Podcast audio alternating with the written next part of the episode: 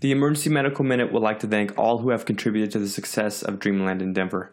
This includes our speakers, sponsors, volunteers, and most of all, our listeners. Without your help, this event would not have been possible. If you would like to donate money to the Emergency Medical Minute and other organizations combating the opioid crisis, such as the Colorado Consortium and the Harm Reduction Action Center, go to our website at emergencymedicalminute.com. If you were unable to attend Dreamland, you are in luck. We are hard at work editing audio and video from the event for you to enjoy and share with your friends. Stay tuned. Okay, so how good are we at uh, treating epilepsy? Um, you know, in medicine, there's been a lot of changes in the last 30 years. We all know that. Um, some helpful, some with unintended consequences, unintended costs, some unfortunately harmful.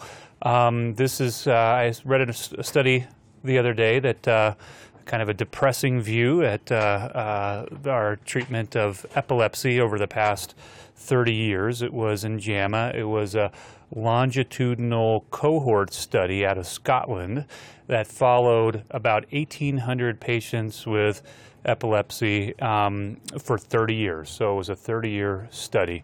And they looked at uh, several outcomes, but uh, specifically in this study, they were looking at um, uh, seizure control and how how good have we become at seizure control.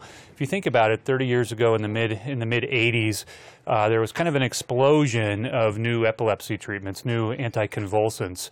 Uh, before that, it was kind of the day of whether you used Dilantin, Tegretol, or Depakote for your seizures, and that was it. And we all know that a lot of those um, have side effects and limited efficacy. So, you know, since then, there's been numerous different medicines. We here see people using Keppra and Vimpat, and we use it ourselves all the time.